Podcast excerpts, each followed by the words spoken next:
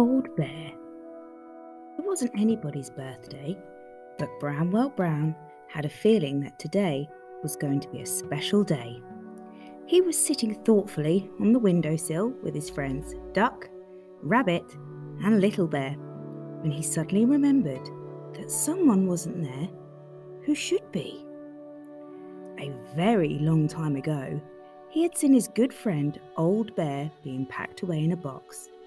Then he was taken up a ladder, through a trapdoor, and into the attic.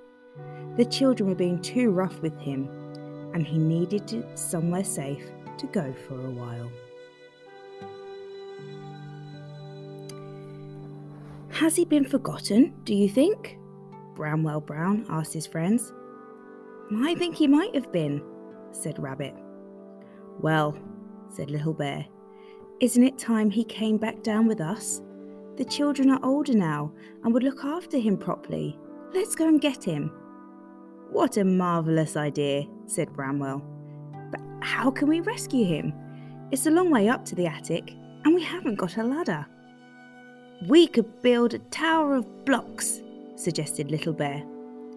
Rabbit collected all the blocks and the others set about building the tower. It grew very tall, and Little Bear was just putting on the last block when the tower began to wobble. Look out! he cried as the whole thing came tumbling down. Never mind, said Bramwell, helping Little Bear to his feet.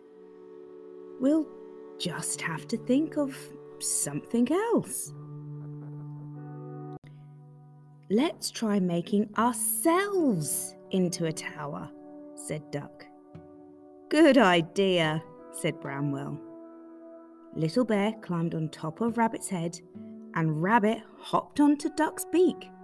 They stretched up as far as they could, but then Duck opened his beak to say something. Rabbit wobbled, and they all collapsed on top of Bramwell. Sorry, said Duck. Perhaps this wasn't a very good idea. Not one of your best, replied Bramwell from somewhere underneath the heap. I know, said Rabbit. Let's try bouncing on the bed. Trust you to think of that, said Bramwell. You never can resist a bit of bouncing, especially when it's not allowed. Rabbit climbed onto the bed and began to bounce up and down. The others joined him.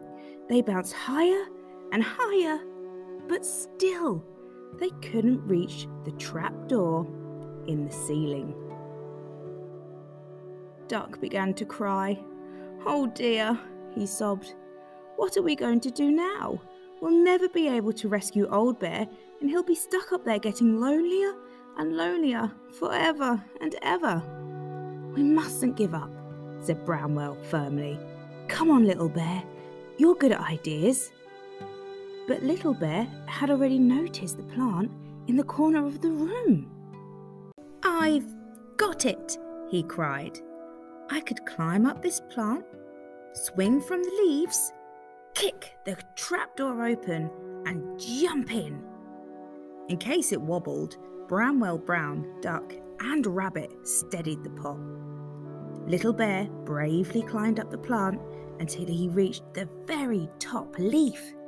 He took hold of it and started to swing to and fro. But he sung so hard that the leaf broke and he went crashing down. Luckily, Bramwell Brown was right underneath to catch him in his paws. That was a rotten idea, said Little Bear.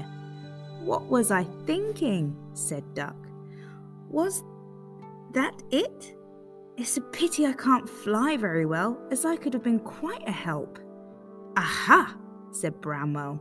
That, my dear duck, has given me a very good idea, and I think this one may work. In the corner of the playroom was a little wooden aeroplane with a propeller that went round and round. We could use this plane to get up to the trapdoor, said Bramwell. Rather dangerous, I know, but quite honestly, I can't bear to think of old Bear up there alone for a minute longer. I'll be the pilot, said Rabbit. hopping up and down, making aeroplane noises. I'll stand on the back and push the trapdoor open with my paintbrush, said Little Bear. But how will you get down? asked Duck. I've already thought of that, said Bramwell, who hadn't really, but quickly did. They can use these handkerchiefs as parachutes, and we'll catch them in a blanket. Bramwell gave Little Bear two big handkerchiefs and a flashlight so he could see into the attic. Then he began to wind up the propeller of the plane. Rabbit and Little Bear climbed aboard and Bramwell began the countdown. Five, four, three, two, one, zero! They were off. The plane whizzed along the carpet and flew up into the air. The little plane flew beautifully, and the first time they passed the trap door, Little Bear was able to push the lid open with his paintbrush. Then Rabbit circled the plane again, this time very close to the hole. Little Bear grabbed the edge and with a mighty heave, he pulled himself inside. He got out his flashlight and looked around.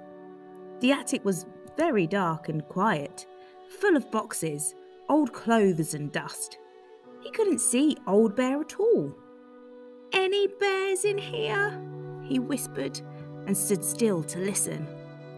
From somewhere quite near, he heard a muffled grrr, followed by, Did somebody say something? Little Bear moved a few things aside, and there, propped up against a cardboard box and covered in dust, was Old Bear. Little Bear jumped up and down with excitement. Old Bear, Old Bear, I found Old Bear, he shouted. So you have, said Old Bear. Have you been lonely? asked Little Bear. Quite lonely, said Old Bear. But I've been asleep a lot of the time. Well, said Little Bear kindly, would you like to come back to the playroom with us now?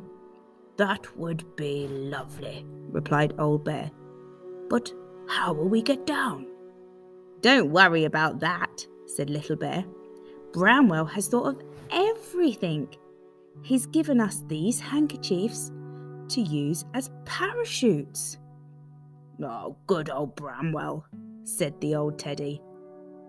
I'm glad he didn't forget me. Old Bear stood up, shook off the dust out of his fur, and Little Bear helped him into his parachute. They went over to the hole in the ceiling. Ready? shouted Rabbit. Steady! shouted Duck. Go! shouted Bramwell Brown. The two bears leapt bravely from the hole in the ceiling. Their handkerchief parachutes opened out and they floated gently down, landing safely into the blanket. Welcome home, old bear, said Bramwell Brown, patting his friend on the back. The others patted him too, just to make him feel at home. It's nice to have you back, they said. Oh, it's nice to be back, said Old Bear. That night, when all the animals were tucked in bed, Bramwell thought about the day's adventures and looked at the others. Rabbit was dreaming exciting dreams about bouncing as high as an aeroplane. Duck was dreaming that he could really fly and was rescuing bears from all sorts of high places. Little Bear was dreaming of all the interesting things he'd seen in the attic. And Old Bear was dreaming about the good times he would have now that he was back with his friends. I knew it was going to be a special day, said Bramwell Brown to himself. The end. I love you.